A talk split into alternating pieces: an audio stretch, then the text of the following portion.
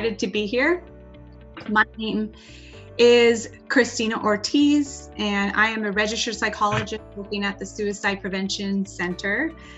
Uh, that's part of Didi Hirsch Mental Health Services. You might have heard of them. They're, uh, it's a large community center. I'll talk about them in a bit.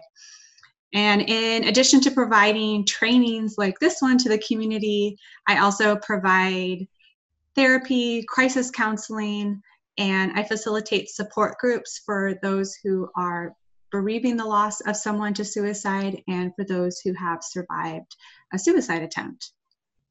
So, uh, for me, my interest in mental health and suicide prevention started when I was a teen, actually. I had a very positive experience with therapy myself.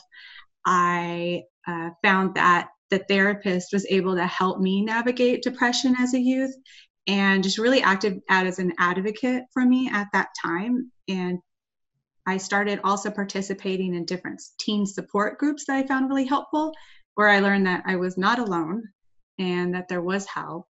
And so, inspired uh, as an eager youth, I decided to uh, go to college and and eventually that led me to volunteer for the suicide crisis prevention crisis line and that's actually where I did start at Didi Hirsch. So I started uh, pretty young in uh, my, I was in undergrad at that time when I started volunteering. And then I eventually went to grad school to get my doctorate in psychology.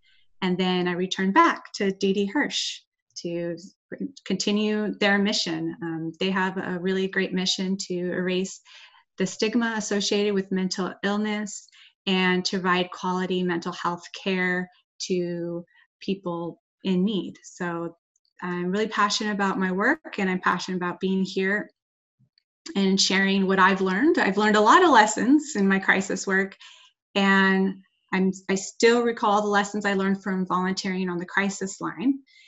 And uh, a lesson that has stood out for me that I have learned is that it really does not take a tremendous amount to be really helpful to a teen who is thinking about suicide. And as I go through this training together with you, I hope to provide you at least with a foundation in some in, in terms of like the best practices for suicide prevention that you can build upon. And also to uh, have the confidence. So when somebody, when a youth asks who is inviting you to talk about suicide in a way is that you'll feel more empowered to have that important conversation with them. You know uh, adults teens children thinking about suicide can be helped. And anybody whether or not you're i see a lot of social workers and um, therapists here but whether or not you have a degree or not anybody can learn and apply suicide assessment and prevention skills. So these are skills that I hope that you also share with the uh, the families that you serve, the parents that you serve, because this can also help them talk to their child about uh, suicide. So let's get started here. So uh, if you could show the next slide, please. And the next, that's me. and the next after that, thank you. So uh, yes, so Didi Hirsch is the organization that I work for. There are 10 sites throughout, or 11 sites, I'm sorry, all through Southern California, including the Suicide Prevention Center. That's the location that I work at. And uh, Didi Hirsch provides a lot of mental health services, suicide abuse treatment, residential services, we have drop, wellness drop-in centers, homeless services. Uh, if somebody is is in crisis and wants to talk to a counselor, they can come to the Suicide Prevention Center or uh, any of our our other placements, and then we will will help them. So we now serve over 159,000 people every year. And the Suicide Prevention Center that I work at didn't always belong to Didi Hirsch. They actually adopted the center later. That was founded by three uh, suicidologists, Dr. Farberow, Schneid, Dr. Shneidman, and Dr. Litman, who were researching uh, suicide and specifically looking at uh, suicide notes from that were left uh, for for that were left, and they were finding that this theme of ambivalence was showing up in the suicide note. So we're, we're actually going to talk about that later, ambivalence and what that looks like. And this research center, that's what they started in 1962. A famous woman, Marilyn Monroe, many many of you might know, died by suicide, and they were the ones that did the psychological autopsy and declared her uh, death a probable suicide. And since that time, that's when m- many many people started calling their their research center and wanting to get help for their own thoughts of suicide. And pretty much that started the the nation's first suicide prevention lifeline. And now we the crisis line is 24 7 serves as a model crisis line for the world and they added the distress uh, disaster distress line. So now they operate the national suicide prevention lifeline and the disaster distress line. And last year they took over 130000 calls and chats. And as you might have guessed since covid there has been an increase in calls especially to the disaster distress line.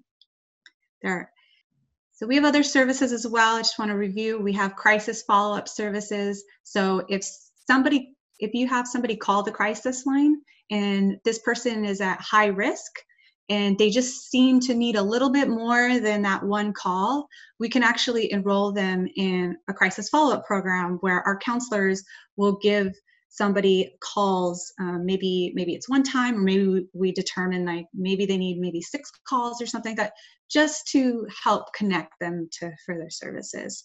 We also work with hospitals uh, so people that are recently discharged from a psychiatric stay we we can they can be enrolled in our follow-up program and we'll actually help them uh, sort of transition out of the hospital right? So as many of you know that that there's a heightened risk for a suicide attempt after being released from the hospital. So we have that program in place. We do debriefings that uh, for we call them debriefings, but we go out into the community. So if there's a death in the community and uh, it, the family or school or organization, organization uh, needs somebody to kind of come in and talk to their staff or the family, we do that. We also, as you can see, we do trainings like this one. We have different uh, crisis uh, suicide prevention trainings, which I'll talk about later, that you can attend and join. We provide, again, therapy and support, which is what I shared.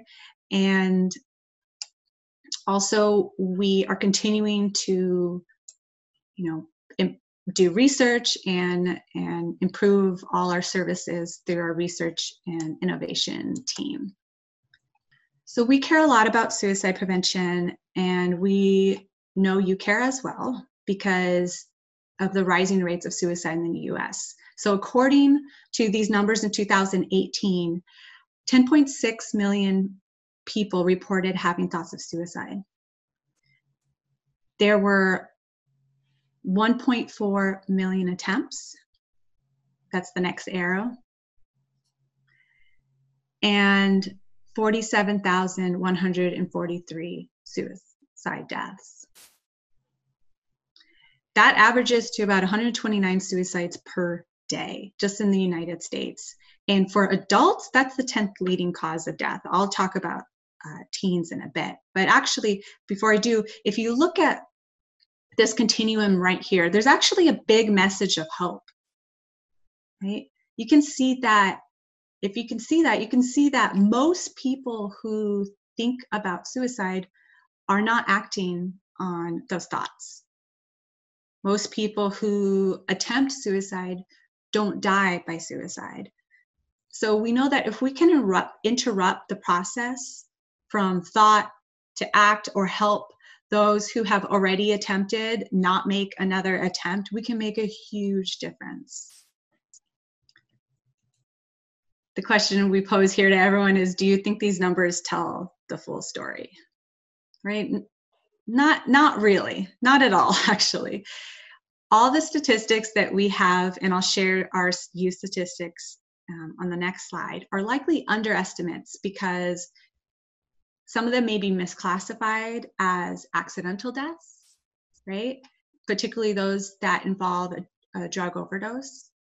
And most notably, as I'm sure some of you have thought already, stigma. Right? So there is still a lot of stigma. It's it's reducing, but there's still a lot of stigma preventing people from reporting their thoughts of suicide or if they've made attempts. And after a death, a family may not want to share that their loved one died by suicide because of that stigma. Also, unfortunately, it's common for adults to not tell children about a suicide in the family. So a child might grow up never really knowing what happened to their loved one. Before I, yes, and then um, before I go to the next slide, I also want to mention, let's talk about some disparities here. So gender disparity is a major one. Even though women and women attempt suicide more, men are three and a half times more likely to die by suicide and account for 70% of suicide deaths in the US. Also, uh, statistics, also another major, a major contributing factor to that we found is that men are more likely to use a gun and half of all suicides are the result of firearms. So going on to our youth suicide rates, because we know that suicide is preventable, especially if we intervene early. So let's look at the youth suicide rates because they have been steadily on the rise in the United States. So while suicide is the 10th leading cause of death for adults, it is the second leading cause of death for youth. Yeah, just look at these numbers. So the second leading cause of death for our youth. The first being accidents. Um, and the the method of suicide most common for youth we found it, regardless of gender is hanging. And the second most common is poisoning for females and then firearms for our boys. Christina yes. We have one comment a good comment from omar here in the chat that says you will have to build rapport with the client to prevent. Absolutely yeah, absolutely. We got, we're going to talk about more detail about how to build that rapport, especially with our youth. So thank you for bringing that up. And let's see here. Oh, it's also very important to mention the racial disparity in suicidal behavior amongst youth. So since the 90s, there has been an increase in suicide deaths in Black children. In 2017, Black high school youth followed by Hispanic youth, have had the highest percentage of suicide attempt compared to all other ethnicities. Right. So there are uh, that just that I think that's incredibly important, especially right now, to be thinking about what are the things that are, you know, we can already have theories about like why, what is increasing their rate, um, and so we want to be mindful of that. But um, again, it's, it, oh, I actually not again, I'll mention this. These statistics are, it's good to know, um, but, right, uh, I encourage you to, to think that, that anybody can be at risk. So whether, whether or not are the youth that you're talking to is, is a male, female, um, anybody or a different ethnicity, anybody can be at risk. So these are just good statistics to know and sort of understand. So normally during our in-person trainings, we ask the audience to raise their hands if they've ever known someone who has died by suicide. And at least half, half of the hands go up. And every every time I've done this. So for those of you who are watching this, um, who can relate or who have their hands up, you are not alone because research shows that during our lifetime, it is highly likely that 64% of us will know someone who has attempted or died by suicide. Almost half of us will know someone uh, personally, and 20 for 20% of us will substantially be affected by the suicide of someone that we dearly love and identify as survivors. The quilt you see here was made by survivors and depicts their loved ones who had died by suicide. So I want to bring your attention to the second row. In the middle here, there is a black and white photo. That's a picture of a, a woman right there. And then that's the mother. Now, next to her is her oldest son on the left and the youngest daughter on the right. All three died within a 10 year span. We share that to highlight that the that the suicide uh, of one person or multiple people can contribute to the suicide suicidal behaviors in others especially for those who were already having thoughts of suicide. So we would never say that there's this somebody who died by suicide is going to cause anybody to, somebody else to die by suicide, but we have there uh, we do know that somebody who is already at risk of suicide, who's already having thoughts of suicide, when there is somebody in their social circle, especially if it's close, someone that's close, it can uh, lead them to have certain thoughts like, well, you know, if they did it, they found this way to escape their pain. Maybe I can do that too. So it sort of brings up the option. And we do see a rise in calls to the crisis line, say um, when a celebrity dies. So that does happen. But of course, I want to emphasize here suicide is never caused by one thing.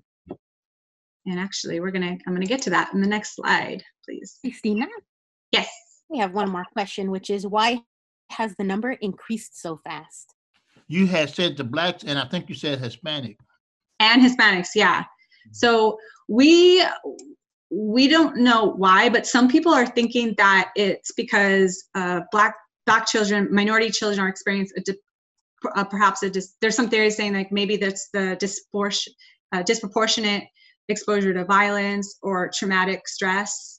Maybe it's the uh, um, that black children are more likely to have some people are saying like early experience early onset of puberty which has been associated with with a high risk of suicide depression impulsive um, impulsivity and anxiety. Uh, and perhaps our minority youth are less likely to seek help for depression you know suicide ideation suicide attempts. Some people are saying that it might have to do with the uh, mental health stigma that's in our in our communities. So there there hasn't been a like a this is the reason right? They can't say this is the risk factor um, but uh, you know these are the things that that sort of have been in the discussions about possibly why why is why are these rates increasing? Yeah. So i want to introduce everyone to bobby. Bobby is our youth here and we're gonna i'm gonna sort of explain a little bit what can lead someone to think about suicide by looking at what's happening to Bobby. So Bobby, if you see, he's on a he's on an arrow, um, and that's the arrow that represents his vision of the future. So he can see he has a, he has a straight view to his goals, what he wants to do in his future. Right. So Bobby wants to graduate high school. He wants to he wants to become a physical trainer um, he wants to one day you know maybe have a family of his own. Like he's already thinking about like these things like what bobby wants to do when he grows up sort of thing. So but there are things that are going to happen in bobby's life that will make it harder for him to see that future. Bobby is starting to experience problems in school he's noticing that he is having trouble focusing and concentrating. He's having trouble uh, sort of keeping up with his peers. He doesn't know why. Um, and he's noticing he doesn't really feel like he's getting along with many people in his school, but you know what? It's manageable. Um, there's pressure for Bobby. His parents are putting a lot of pressure on him to do well in school. Uh, he wants to he wants to do well in school just like his older brother so there's that pressure in there and then he's also Uh, he also has a few friends in, in school, um, some of them that he is having some conflict with, but not too bad. So if you can see here, these are the kind of the, probably many teens might be experiencing this amount of stress or pressure uh, amongst their school and, and their friend groups. And they can still see the future. So Bobby, these are manageable stressors. He's still able to have a clear vision for what he wants in his future. Right. But some things, some a few more things are going to pile up for Bobby. Family issues. So he has been noticing that his parents have been arguing a lot more lately.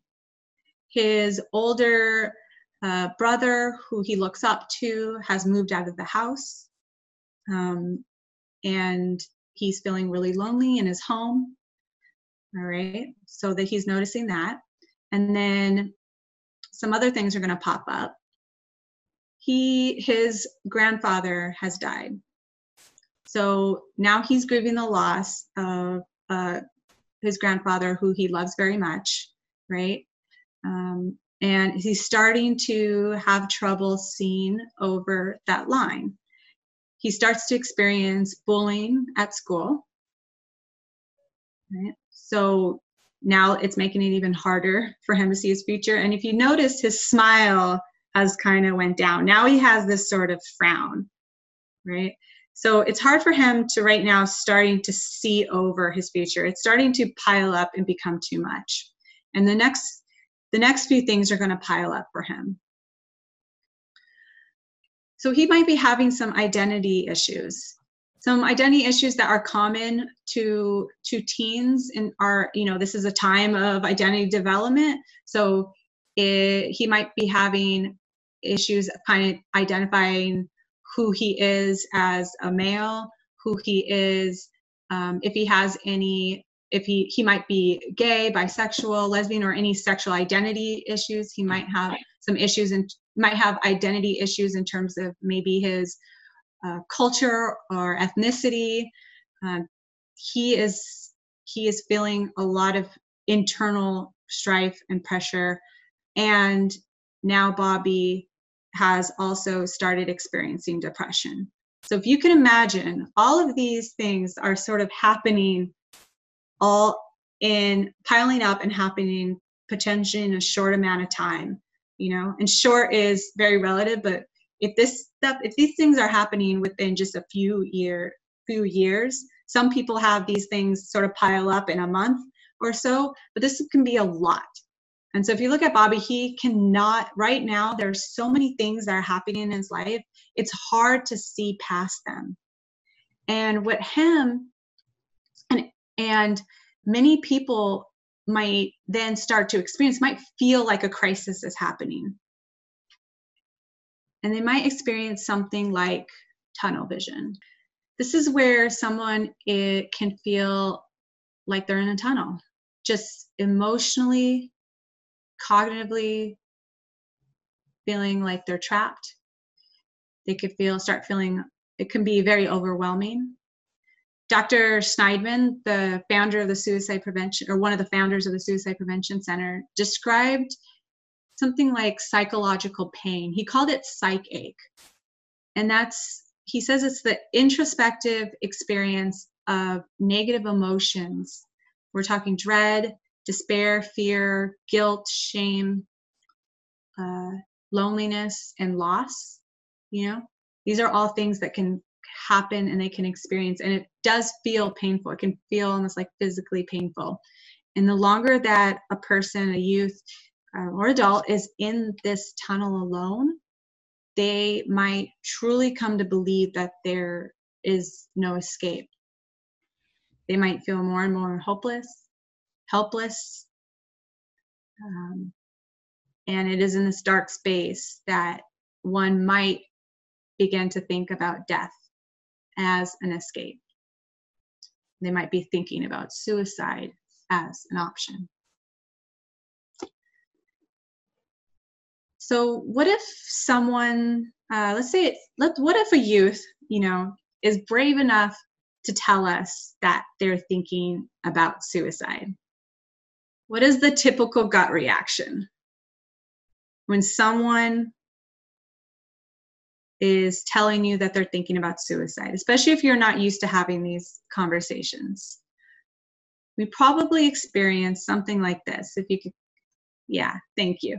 We probably experience a moment uh, like Beaker, a, a moment where we feel like Beaker here. We sort of can go into a panic, right? And we want to rush the youth to safety. We want to essentially put a band aid on them, you know, tell them that everything's going to get better, that you don't really mean that, you know, or it, we might want to put on like a therapist hat and be like, let me tell you all these coping skills that you can learn right now, right?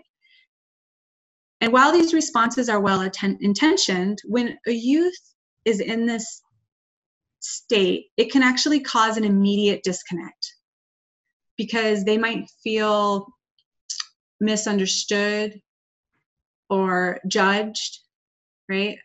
So ultimately, what a youth needs is a little something different. I want you to imagine that you've been sitting in a dark room. If you could go to the next slide, please. Thank you. Yes, so I want you to imagine that you've been sitting alone in your own dark room for some time. And someone comes into your room, is scared of your darkness, tells you that there's something wrong with you, and switches on the light. want you take a moment. What does that feel like? What does that feel like when someone turns on a bright light in a really dark room when you're not ready for it? Just think about that.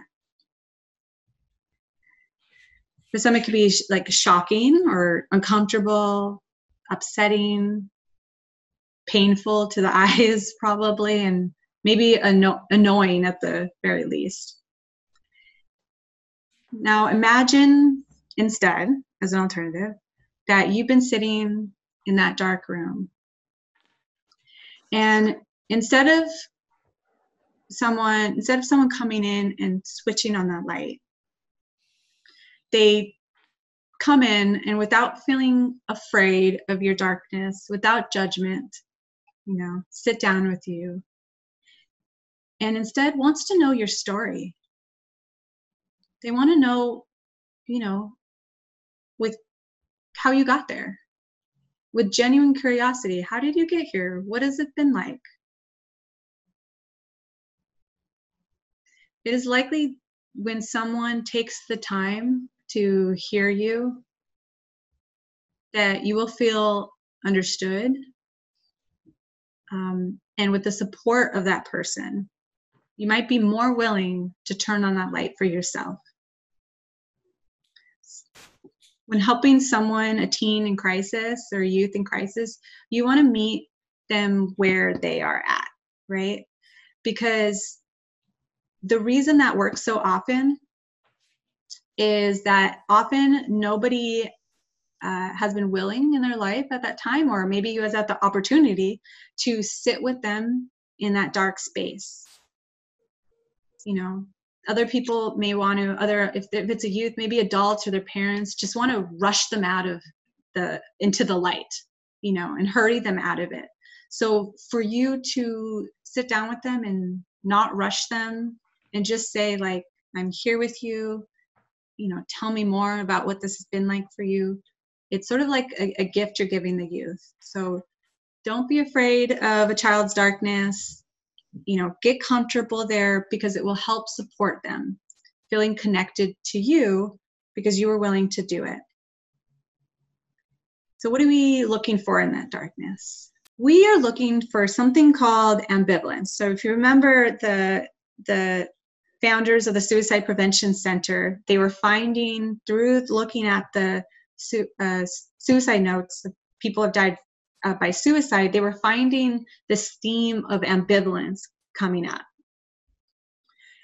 So I invite you to really embrace this notion that uh, a person, a, a child thinking about suicide might also be battling uh, those thoughts. So those thoughts for of wanting to die against those thoughts of not wanting to die, of wanting to live. Sort of, it's almost like um, a little bit. It could be experienced as like a, t- a tug, a tug of war in a way. So, so that's what we're that's what we're looking for when we're talking to our youth. Um, there's somebody named Kevin Hines that some of you might know. He he is one of 25 people to have known to survive the jump off the Golden Gate Bridge. And he shares that even he ha- even with a clear plan and intent that he was experience experiencing ambivalence the entire way. He shares that even after he his hands left the railing, he ha- immediately he had thought, "Oh my God, I don't want to die. Please save me." So he shares that just and he goes around and he, he's a big advocate for mental health and he shares his story because he also wants to highlight that there is ambivalence and where there is ambivalence there is hope so we're going to talk about more about how to recognize and respond to this ambivalence and and then um, but first we want to understand our the risk factors so we have to talk about when it comes to suicide we have to talk about the risk factors and warning signs so that's what i'm going to talk about right now so, what can increase a person's uh, capability of acting on on their thoughts of suicide? So, these are some things that we found. So, some behaviors. This can include substance use.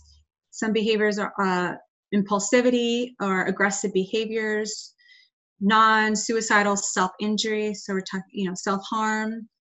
Some other characteristics we found: uh, mental illness, some uh, maybe personality disorder traits, personality disorder traits, uh, some maybe interpersonal interpersonal skills, poor interpersonal skills, low self-esteem. We're thinking sometimes like lack of support, a history of trauma or abuse, easy access to lethal means.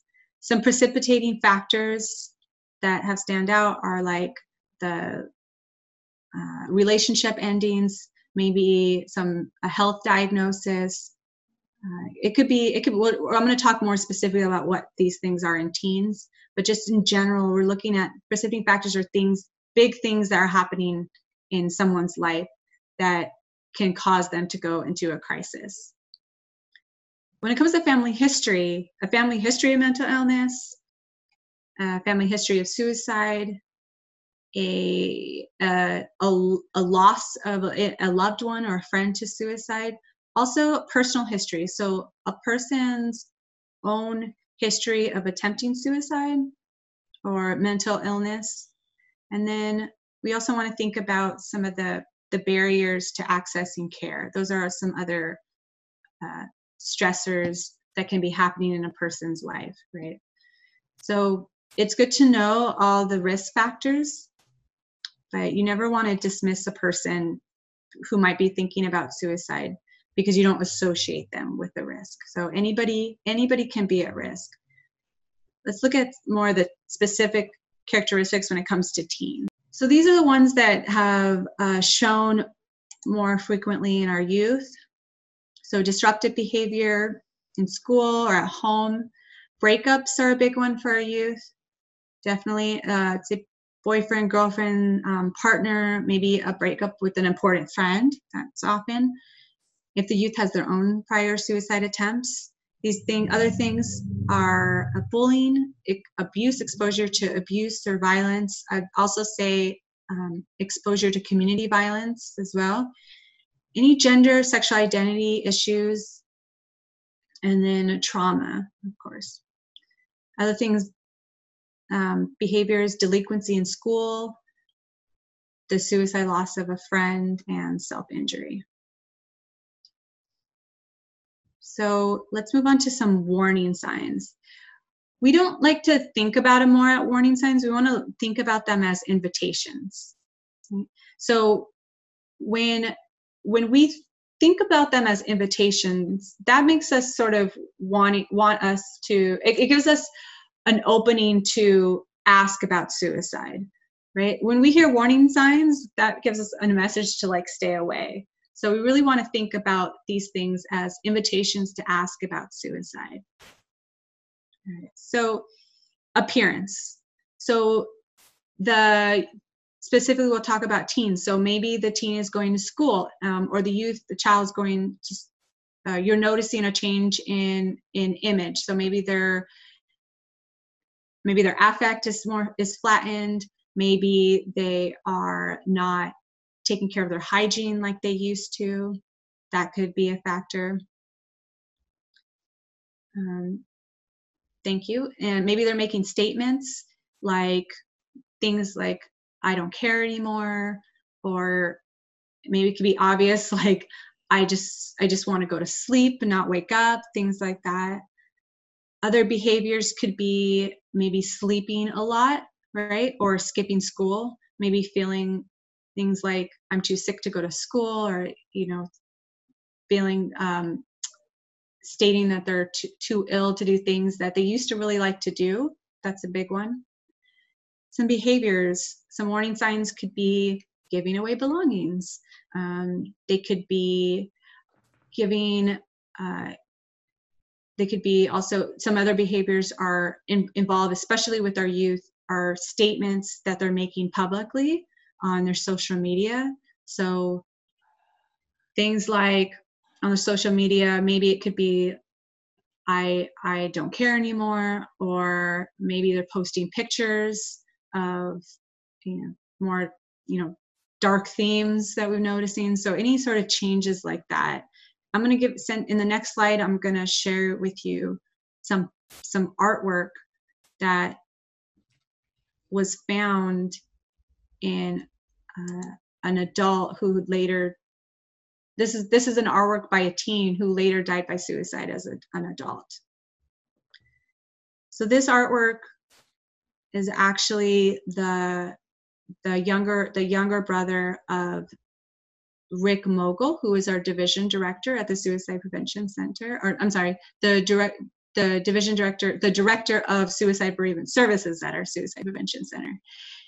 And he found these in his brother's room. So if you look at these pictures right now, think about how what what warning signs are are being that can you see here right?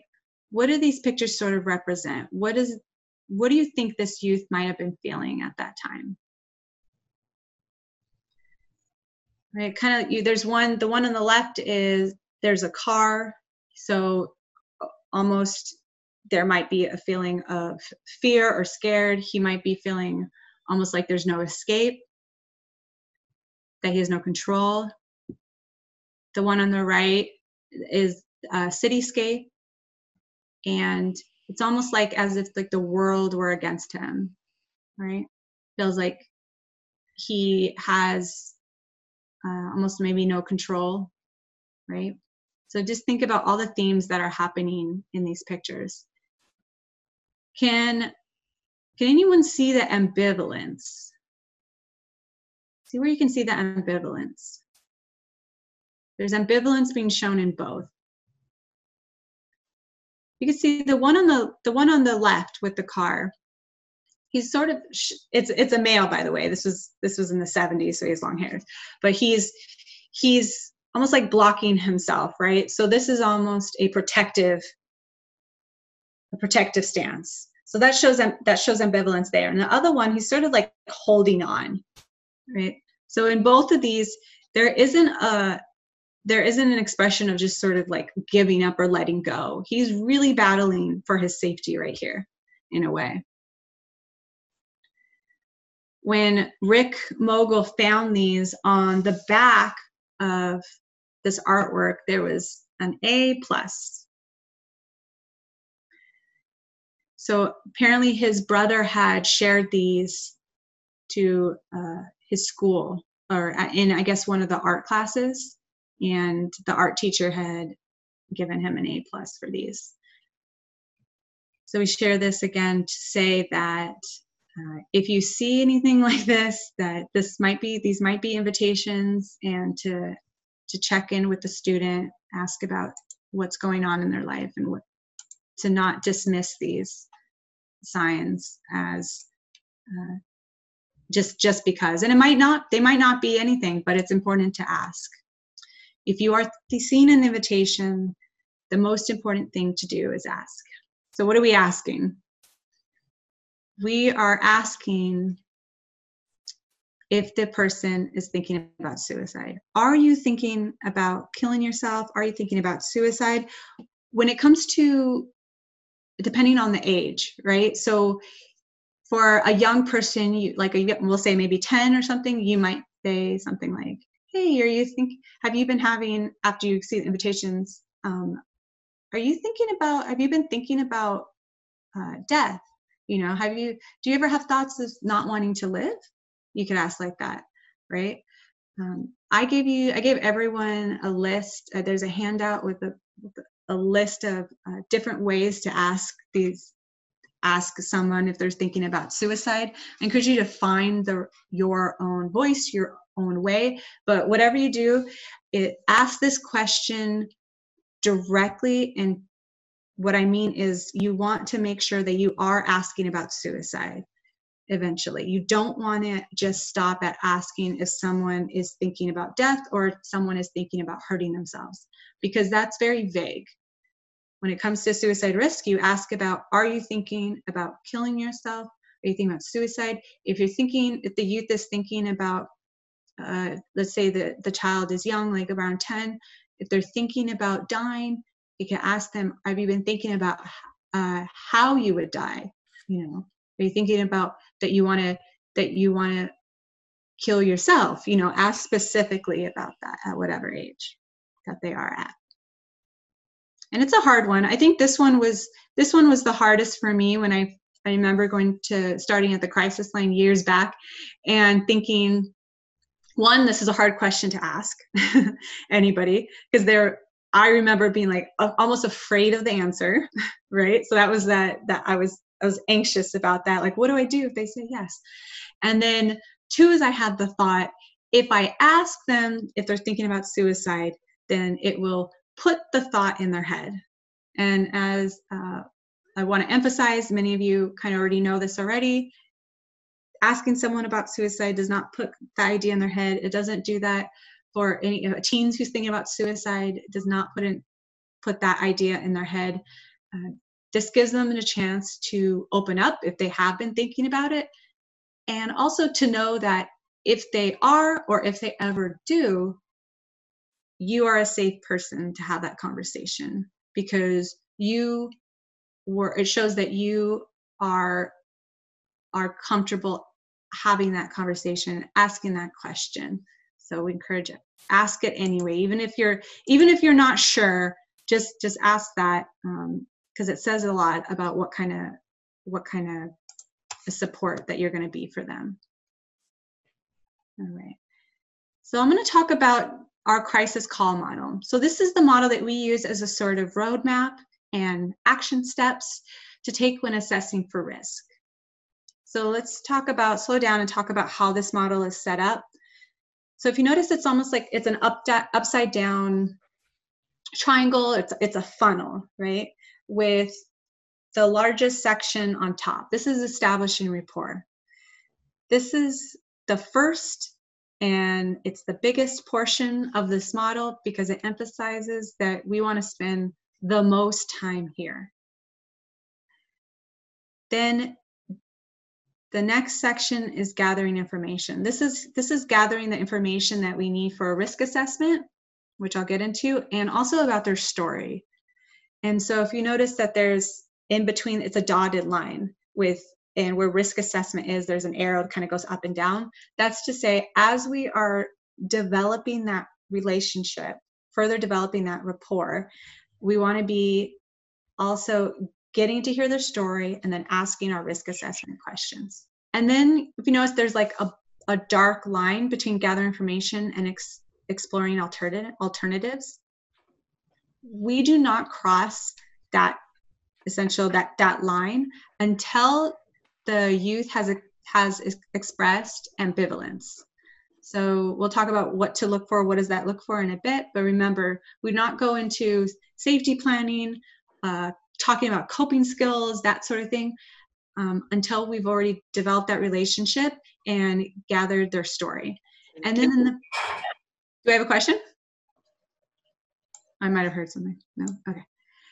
Uh, in in in the back here, you see how it goes from dark to light. That's just a reminder that at the talking to someone, you want to stay in that dark place again. So starting there with them where they are at. Because while we anxiously might want to get the person who is thinking or the child think who's thinking about suicide connected to life, it is best to slow down, especially in the beginning, because they right at that moment they are connected to their desire to die and so that's where we need to join them. So stay in that dark place until they are ready to have you support them turn on the light so to speak so the first step and foundation of this model is to establish that rapport and building rapport is one of the most important skills that you can possess here because you want the child to trust you, you want them to feel safe to talk to you. And, you know, talking about suicide requires a lot of vulnerability and, and courage.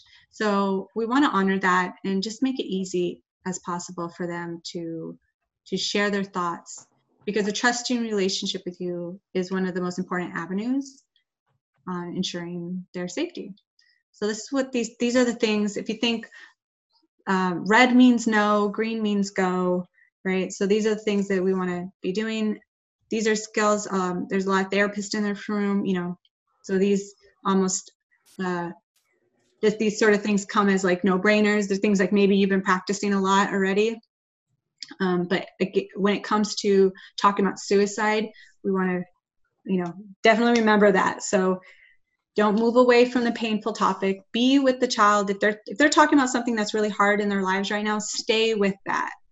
Listen to them. Um, hold off on that urge to to tell them about you know all the the different resources you have to help them. Don't tell them this is not the time to tell them about their like the support groups yet or or telling them to think about you know their sister brother mom dad. It's, it's not the time. It's not it's also not the time to tell them that um, you know everything's going to get better. Not yet not yet at least. So so that's going to come but just in the beginning just be with them listen to them identify how they're feeling and take their take their thoughts seriously. All right. Here's our risk assessment. So there are four key components to risk assessment and I'll go into more detail for each one. So next slide, please. All right, starting with our desire. So desire, uh, desire involves obviously desire to want to die, the desire to want to die by suicide, right? So if you see an invitation, the most important thing again is to ask about suicide. And you can also do this. It makes it easy. The way I do it um, is I I know I name like the warning signs, whatever that they may be ex- exhibiting or showing. So, for example, they might be, um, Bobby, I've noticed that you haven't been wanting to go to school for a long time. You haven't been calling your friends, and it seems like you know you're spending just a lot of time in your room alone and worried. I'm worried about you. Uh, some teens when they've when they've been withdrawing from their their friends and their family they're thinking about suicide. Is that sometimes is that something you're thinking about right? So just just go into it and you could you could ask. And sometimes um, they might say no. And so that might uh, mean that we want to develop that relationship more develop that rapport a little bit more. Or it might mean um, that that really really no so it kind of de- depends develop that rapport first of course before you get right into these assessment questions have you if they say no you want to ask have you ever thought about suicide in the past we ask that question because if we stop at, are you thinking about suicide? And they say no, we might fail to learn that they weren't thinking about suicide. They're not thinking about suicide right now, but they were thinking about it last week. So we always ask about past thoughts about suicide. The next few questions have been associated with risk. Uh, so, uh, an increased risk to want to die by suicide. So, feeling like a burden, feeling like uh, that they are maybe like a drain or detriment uh, to uh, their their family or friends, or sometimes they might have thoughts to the world. So, ask if they're feeling like a burden maybe they're feeling uh, hopeless or helpless. You can ask about that gauge that. See if they're feeling um, feeling trapped by their life and in whatever way. And see if they're feeling alone as well. So these are the four. So these are the four you want to remember and to ask. Um, in sometimes you can tell by the, just how they're sharing their story but it's really help it really helps if you can name it for them you know give them sort of words to express how they're feeling uh, they'll feel more connected connected to you right? I heard um, once a teen shared that they said that they felt like the they felt like the walls are closing in and everything was falling apart around them. So that was that was indi- in, indicated to me just that feeling of trap feeling feeling trapped and almost helpless right? All right so next the next component of a good risk assessment is to ask about capability. Capability questions help assess risk factors for attempting suicide and help us get enough details here that will help us with safety planning. So to start, you want to ask if they have ever had any past attempts, including, you know, how they attempted, uh, when they attempted as well ask about if they've lost somebody to suicide, a friend, family member, um, if that's affecting them. So that if the person was, was close, it might be affecting them. Ask, we underline, do you have a gun? And that's a big one because of the higher rates of firearms. And those have been strongly associated with a higher rate of suicide, as you know. So we always ask about the, a gun in the home even if or or they have a family member or friend who they have access to a gun even if the youth says that they're they're thinking about maybe like hanging or something we want to ask about a gun just because of the heightened risk that they have. Just being in just being in the household. All right. Violence is uh, something that has been associated with uh, increased risk for suicide a CDC study of youth suicide trends found that high school students who reported suicide attempts in the past year were nearly four times more likely to also have reported getting in fights at school. So if uh, youth mentions that they've been having trouble, you know, with with peers in school, you ask if they've ever got if it's ever gotten so bad that they've gotten into a fight. We have also, you know, any any problems with drugs or alcohol, see if their mood's been changing, they feel angry or anxious. This is not the time to I have to I'm a, a psychologist, so I I sometimes have an urge to like assess, like di- you know, let me this is not the time to assess or or give a, a diagnostic interpretation here. So we're not trying to diagnose you. We're just trying to have a conversation. And the conversation it it is not is just involving any mood changes, any uh, problems, you know, just general problems with drugs or alcohol. So this is inviting a conversation, not trying to diagnose uh, a youth right here. All right, next slide, please. Let's say they confirm that yes, that they are thinking about suicide. You want to find out if they are safe right now. So uh, we want to uh, find out if they have already done anything towards a suicide plan, right? So have they have they already taken any pills? Have they already uh, cut or harmed themselves? Um, maybe they've done something towards a plan so you want to if they if they the youth is sharing that you know they're thinking about maybe um, hanging you know we want to ask very directly have you thought about what you might hang yourself with? And find out if they have access to whatever that is that they they shared. You want to um, see if they've decided uh, when you know do they have get get almost like the when where how right? So uh, another thing that's important to ask is to gauge uh, intent as separate de- from desire so whereas the desire is that that that desire to die by suicide intent it involves how likely it is that they believe that they will act on that desire and one way that we do this is we ask a scaling question. Uh, it could be stated in these words, or maybe something like, uh, you know, um, Beth, you said that you are thinking about suicide, um, and you shared with me that you want to uh, run into traffic, right?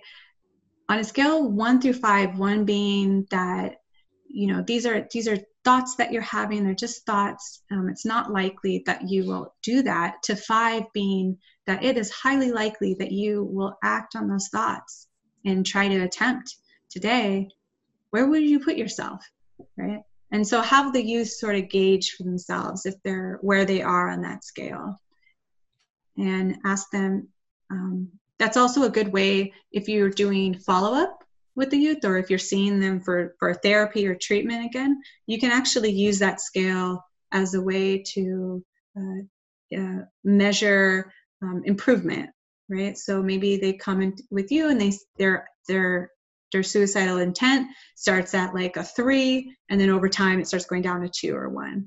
So this is something if you've ever called the crisis line, or uh, you can also uh, talked, if you've ever talked to somebody who works on the crisis line, this is a question that they ask at the beginning and end of every call.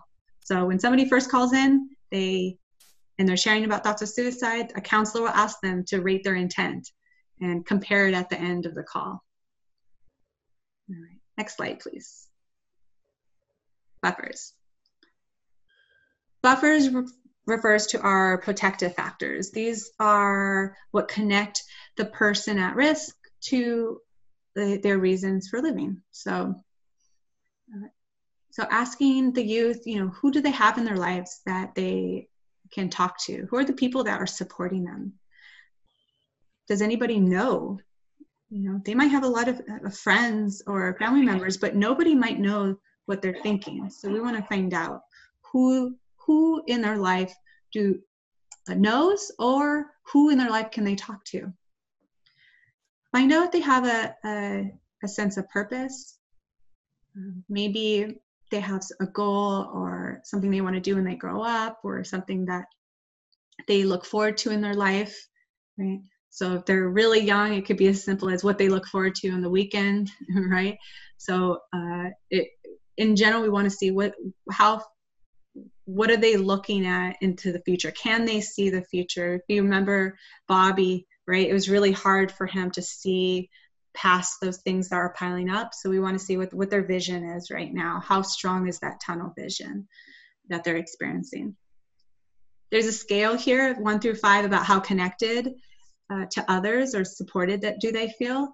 This is a scaling question you can ask because uh, a child may have friends or family members that support them that they know that might that love them but when you ask them like how connected do you really feel to them? Um, they might you might learn that they really don't feel that connected to the people in their life. So we want to ask you can ask a scaling question like the one seen here and buffers are, are key because it's actually what we want to incorporate into a safety plan.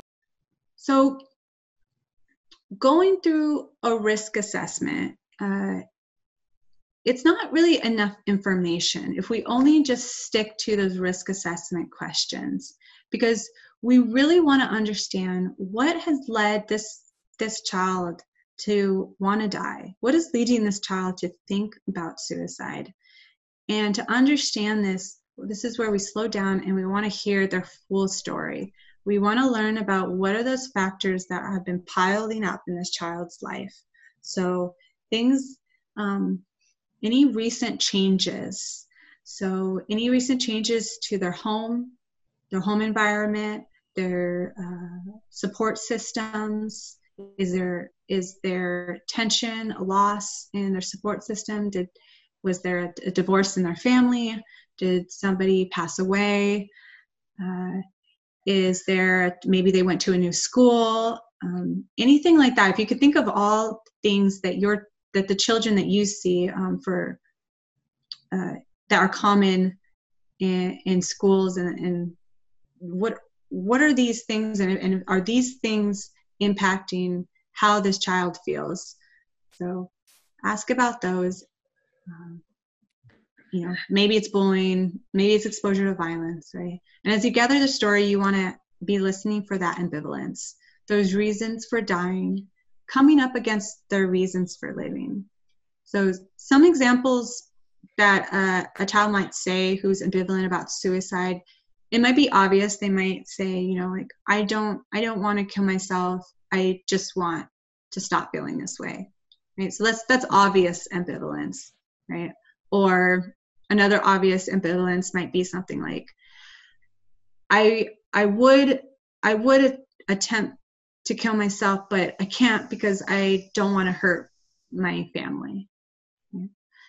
Some other indicators of ambivalence a child might say something like that they don't know what to do right?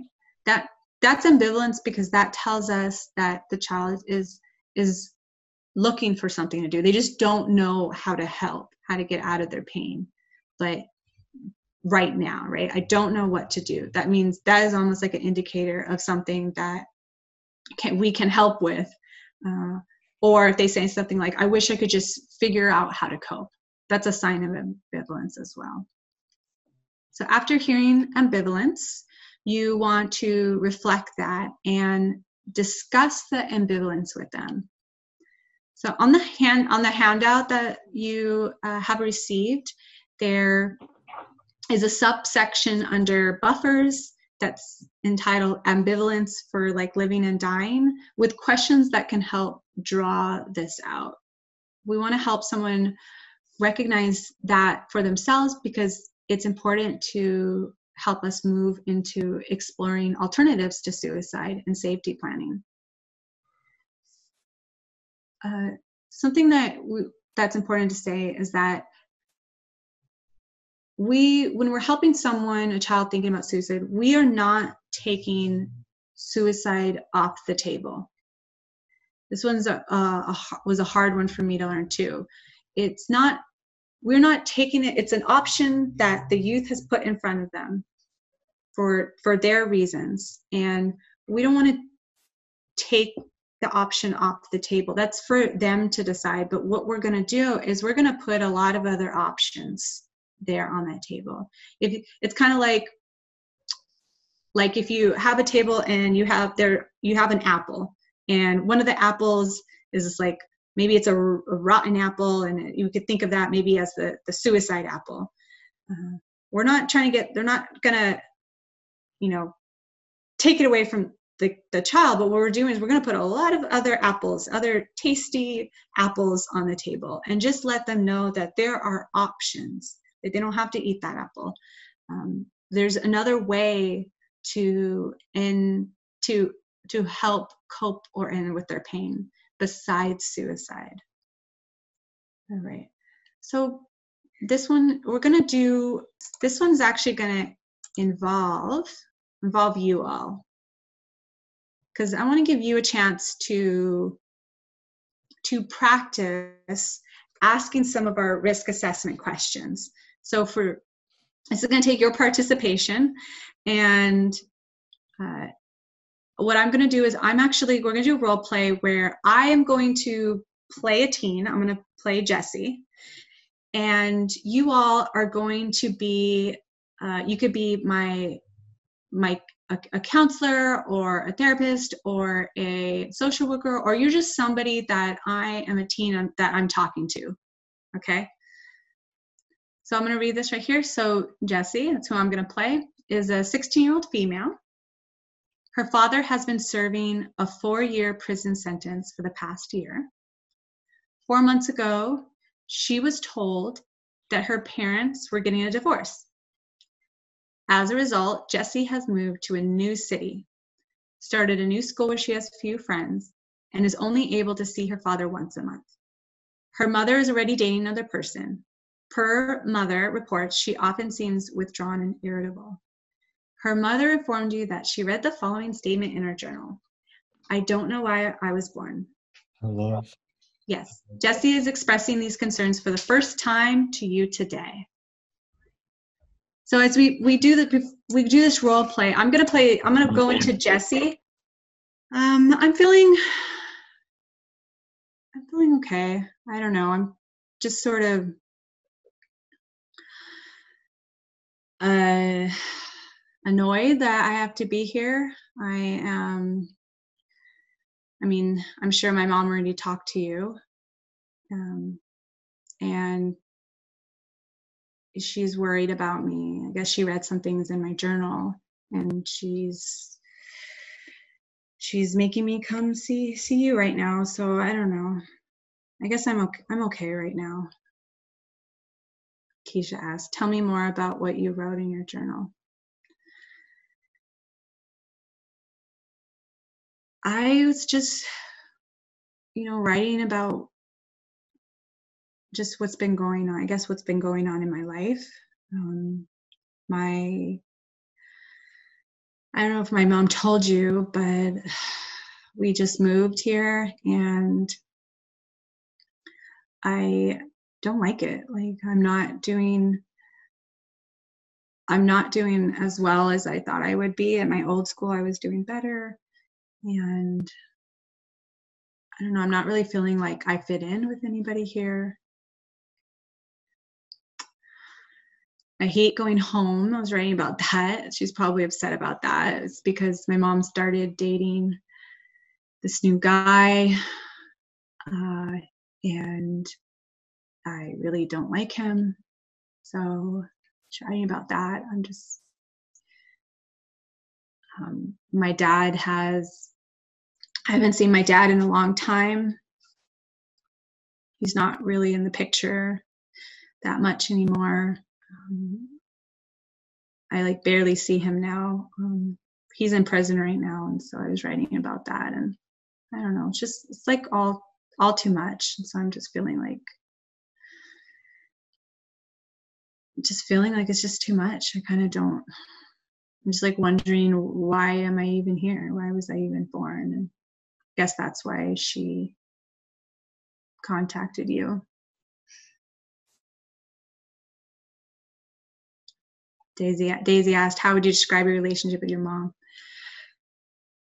We we we get along okay. I don't know. I don't really feel like I can talk to her a lot of, about a lot of things because when I do, she sort of freaks out, um, and like I remember telling her last last year I was really anxious, and then suddenly she bought a lot of um, you know how to cope with your anxiety books and that's like her way of communicating with me. So i don't i don't really tell her that uh, tell her a lot because she gets she gets overwhelmed and i just i don't want to put that on her. Just like she's already going through a lot.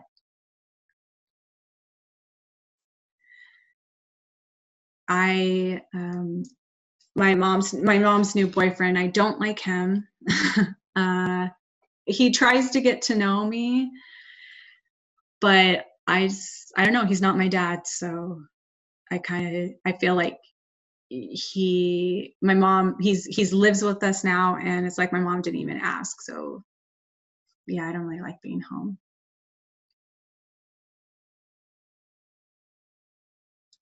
Daisy asks how do you make yourself feel better uh, writing in my journal, I guess. That helps. Thinking about Rachel, Rachel asked, I'm thinking about suicide. Kind of, I am kind of, I mean, I'm thinking about why do I want to do this? Why why do I want to do life? Like it's already been so painful and I can't imagine it getting better right now. So kind of, yeah.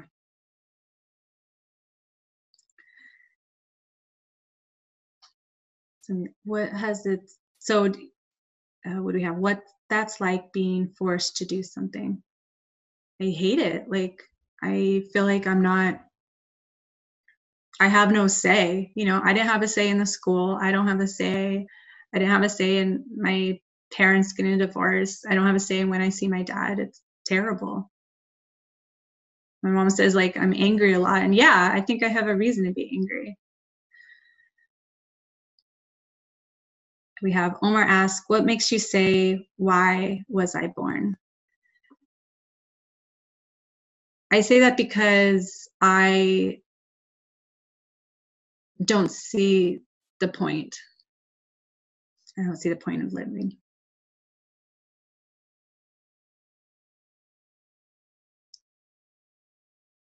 So we have, have you ever attempted to kill yourself?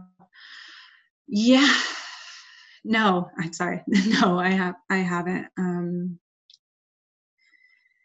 I've never I've thought about it before like um it was last year my dad when he went to when he left and he had to go to prison i started thinking about it but um i talked to him and he he just tells me to to not think about that and that um he loves me and and that he's not going to be in there for very long and so but just recently it's just this last these last few months it's been all too much. So i'm sort of thinking about it again. Christina, from Keisha, we have you said you just moved. Do you have someone to talk to, a support system? i have some friends at school um, but i don't really they don't really know what's going on. I've been kind of keeping that to myself. I had i have friends in my old school that Uh, I've sort of lost contact with. So I used to talk to them about everything. Like they knew everything, but I haven't really reached out and I don't really want to worry them. They seem to have like, you know, being going on having a good life and I feel like I don't want to be a downer right now and I write my dad but yeah, like I said I barely get to see him. Do you have a plan I I have been thinking about hanging myself. Yes. I have been thinking about um, hanging myself with, I guess, a rope. My mom's boyfriend is a rock climber, and he has brought a lot of ropes into the garage and I guess I could hang myself like that. Um, you ask about cutting. I no, I don't. No, I don't want to cut myself. I haven't thought about that. Um, you ask about a weapon no my my mom doesn't believe in guns. She's like anti-guns. My dad used to have them but at, um, ever since we moved she got rid of all of them. So yeah no. What has kept you from killing yourself thus far? What is your motivation to live? Good question. I don't know i guess part of me part of me just knows how upset my dad would be. Like, he doesn't really have many people in his life. I feel like he says like I'm his like reason. Um for you know for getting through it. I'm like he looks up, he looks to me, so I I feel like I don't want to leave him. I want to be here when he. I want him to be proud um, when he gets out, and um, I don't know. I kind of want to be. I used to want to be a doctor. Um, I kind of want to be a doctor for kids when I grow up. I think any other risk assessment questions before we end? Because I think we've gotten. I think we've gotten to where we're talking about ambivalence, haven't we?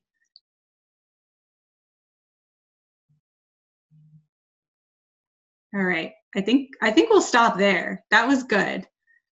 How strong is your intent to kill yourself? Oh, I love that one. Okay, um, I'll answer that one. For intent, um, from a scale like one through five, I don't know, maybe like maybe like a one right now or two. I don't really. It's just like this kind of like a thought that comes up in my mind and I think about it but I don't think I can. I don't think like when it comes down to it, I can. Um, I yeah, like I think it kind of feels okay talking talking about it and talking it out. Um, I wish I had more people to talk to about this sort of thing. You're kind of like the first person I've talked to, uh, and I, I guess since I moved um, I had a friend I used to talk to at my old school, uh, and they were really supportive because they were kind of going through the same thing. But I haven't had that, so it feels really good to to talk about it.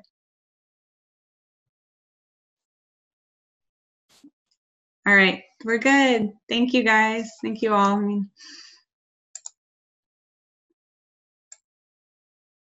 all right. So that was just like an example small example of what it's like having what it could be like having a conversation like this uh, with uh, with the youth with the teen um, and and yeah so i encourage you uh, to think about i want to see uh, in, in kind of the chat what were some of the reasons for living that you heard jessie express what were some of the reasons for living that she had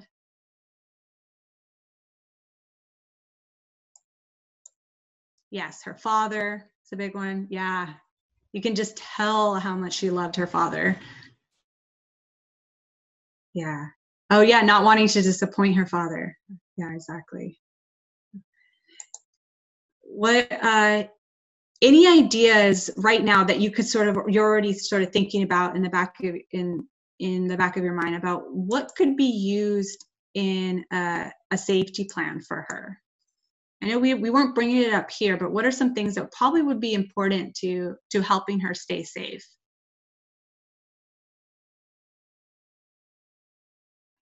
Building her support, reconnecting with her friends, yes. Uh, she had friends at the old school. Yeah, the old school that she was at, exactly. And building her support that she has now where she, in the new city, in the new school, yes. And yeah keeping in contact with her father. So that's a big one whether that be like uh, letters. She i i think i might have said she sees her father yeah so she does she does visit her father in prison once a month.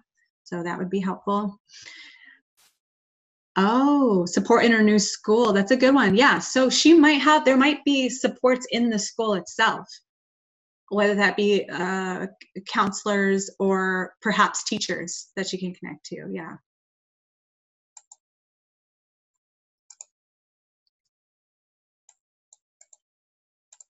Uh, when it comes to see what she mentioned some means. So she mentioned a rope. Any anyone have an idea about what we want to do with that with that information what we could do with that with that information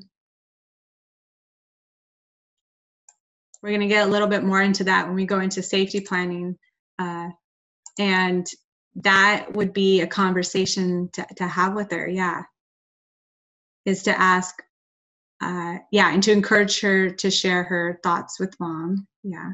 So uh, my question was, when it comes to the ropes that she has access to, because she said that her means would possibly be to hang herself with the ropes that her mom's boyfriend has brought into the house because he's a rope climber. So she was thinking about possible means, she's thinking about the ropes. So we know that she has those in her house.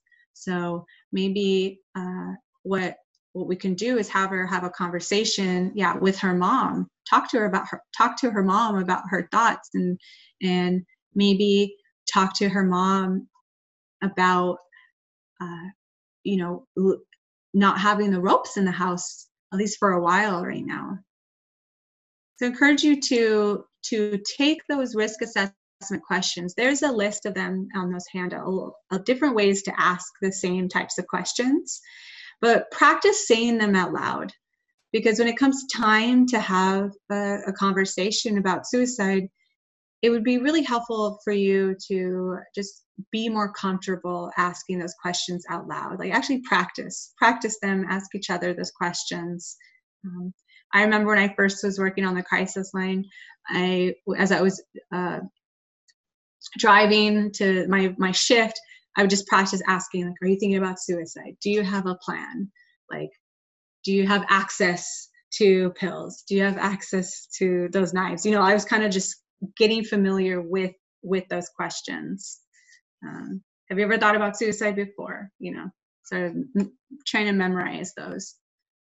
You all were uh, you were asking about some of her support systems things like that um, we that's really good to get to know her full story about how connected she is with those. And and you heard the ambivalence there. So when you hear the ambivalence that's that's a, that's a good time to reflect that to say i hear that you're you're saying that you want to die at the same time. You're also saying that you want to be there for your father that you want him to be proud of you. Right?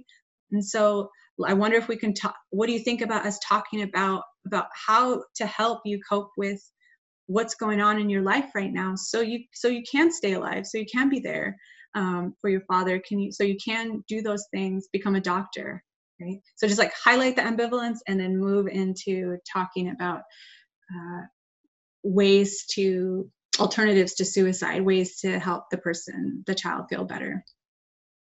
And and so discuss the ambivalence again talking about suicide is one of many options so let's talk about we can say let's talk about other things if what are some other alternatives to suicide? What are other things that help you feel better?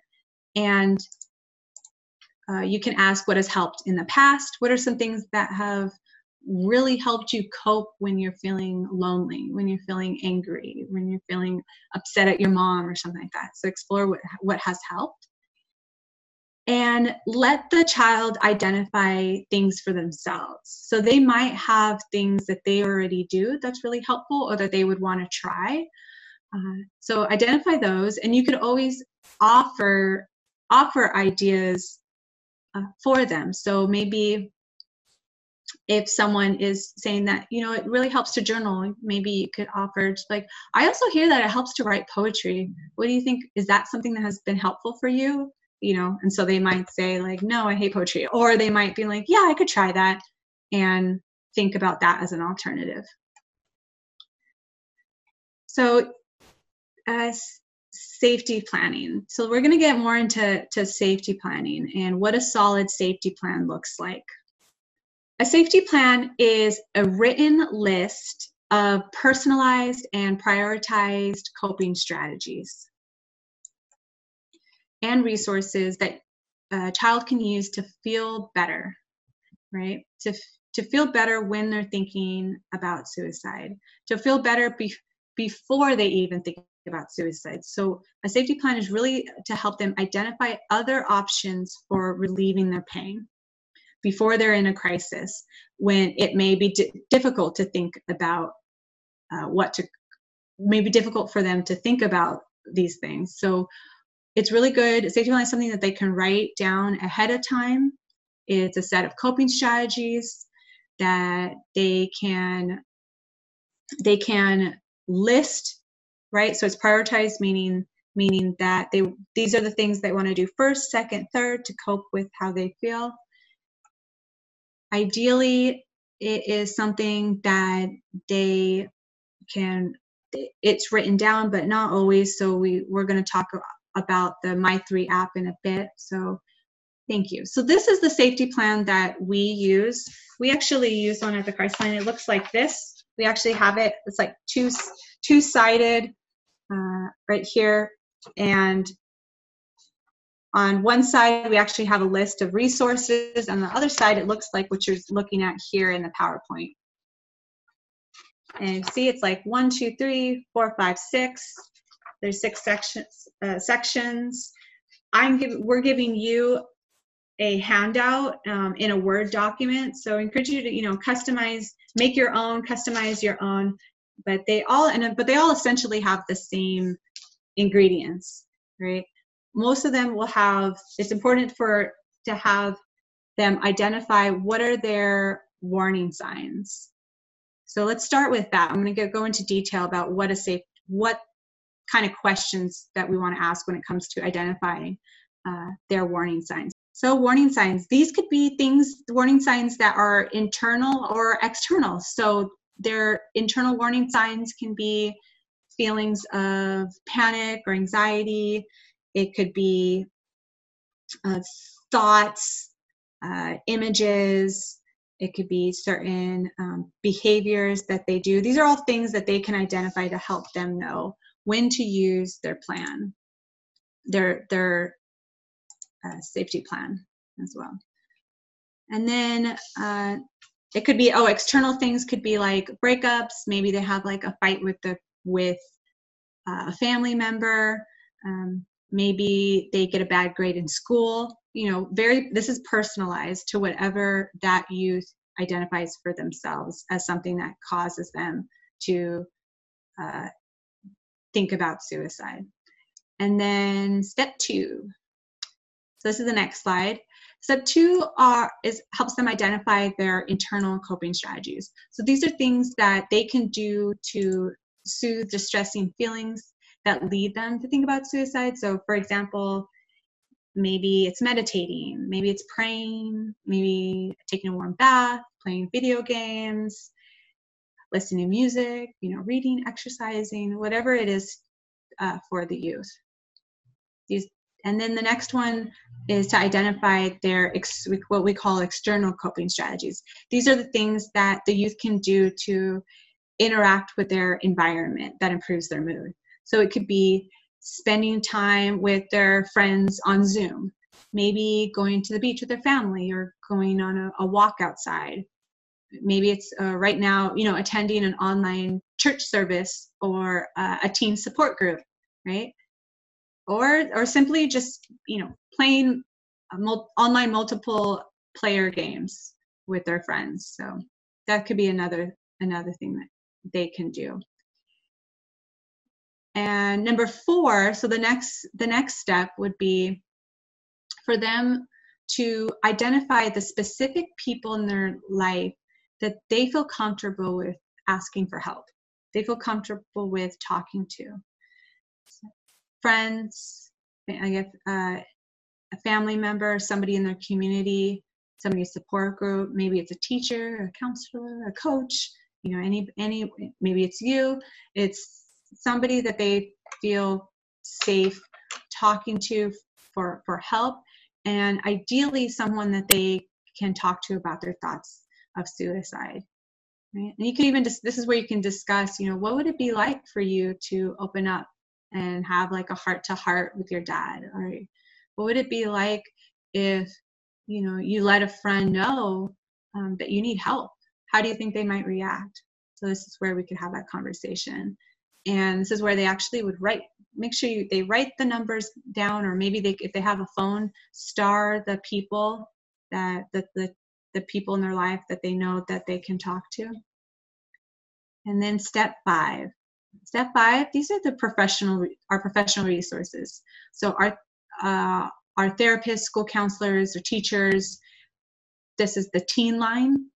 So the teen line is a line that is operated by teens who have like these are the counselors are trained are teens that are highly trained and who answer the calls right now the teen unfortunately the teen line isn't open for calls. They're only open for chat right now. So if someone calls the teen line they'll actually be forwarded to the lifeline the the national suicide prevention lifeline right now. So they, they'll get an adult right now. Um, this is due to what's happening right now in the world with, with covid. So you can let the teen know that as well. And they could also uh, this is where you make sure that they know the number to the teen line and to the 24 hour crisis line 1-800-273-8255 and and then here you can have a conversation about what it would be like. When would they know when they need to reach out for help? When would they know if they ever need to reach out to the crisis line maybe here you give a call to the crisis you could even call them. Um, this is something that we do in our survivor after suicide attempt support group is during one of the groups. As a group we actually call the, the crisis line and we talk to a counselor and we ask them we ask the, the counselor like questions like what happens when you call the crisis line? What would you do uh, what would what if what do you say if someone is telling you they're thinking about suicide? So that's a, that's another option for you is to call the crisis line with the teen with the youth to get a feel for what it would be like um, if they ever do need to in the future. All right and the final step uh, to help keeping the person safe and keeping their environment safe is to talk about the means. So talk about what they have access to in their home that they believe that they would use to uh, attempt suicide. So it might mean talking to their parents about, you know, putting, they have a, a gun in the home, about putting the gun in a safe, a locked one, or maybe in another family's home. Or maybe it's if there if the means are something that like the family can't like it's not something to get rid of right so if if the means are uh, something the something like I want um, like belts, right? We can't get rid of every single person's belt in the house, but what we could do is the teen could maybe give her belts or their her or his belts or their belts oh uh, away for the time being, or maybe put them in a box that with like or pictures of loved ones like around whatever means that they're thinking about things like that. So um, you could be like kind of creative around around what to do with the with the means. Um, the something for the the v the va not the va but what was developed for veterans were gun skins. So gun skins are things that this company developed that are pretty much stickers that can be added to the side of uh, guns and they are customizable. So somebody could basically create a sticker if you there's this website that uh, that somebody can go on to and and create a sticker that's like of their family or of an inspirational quote and they can stick onto the side of their firearm to remind them, you know, about their reasons for living. So after you finish the safety plan, you want to review it again, summarize what you've talked about, discuss it with them, discuss where they're going to keep it. Maybe it's in their backpack, maybe it's in their journal. You can discuss who who do they want to share the safety plan with, you know? Let's talk let, what do you think about sharing this with your caregiver what would that be like? And then, and then uh, this is the next slide. If the if the teen, if the youth has a phone, there's this app that was developed by SAMHSA that's free and customizable called My3 app. And this is where they identify their top three people that they want to call in case of a crisis.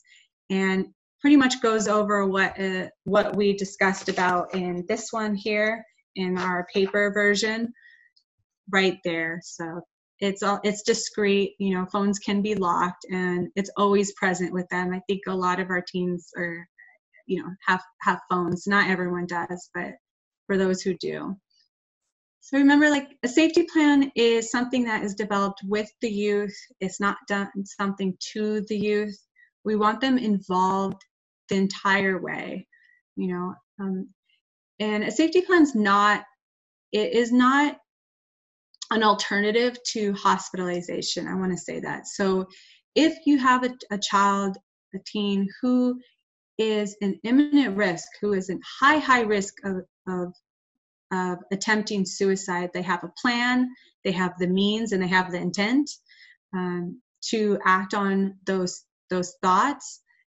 Uh, you know, if they've, it might be to the point where you might need to talk, contact their caregiver um, and arrange hospitalization. So a safety plan is not an alternative if the child is in imminent risk, but it is something that can be used um, preemptively. So that's that's uh, it's something that can be used to give the child support and resources that they need to prevent pretty much um, risk a higher risk of suicide.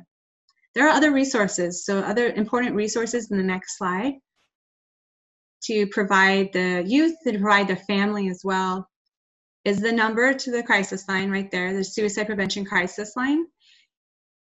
We also have a suicide prevention counseling center at the Suicide Prevention Center. That's the number right there. These are the numbers to our support groups. These are for adults, but we also have a survivor after suicide team group.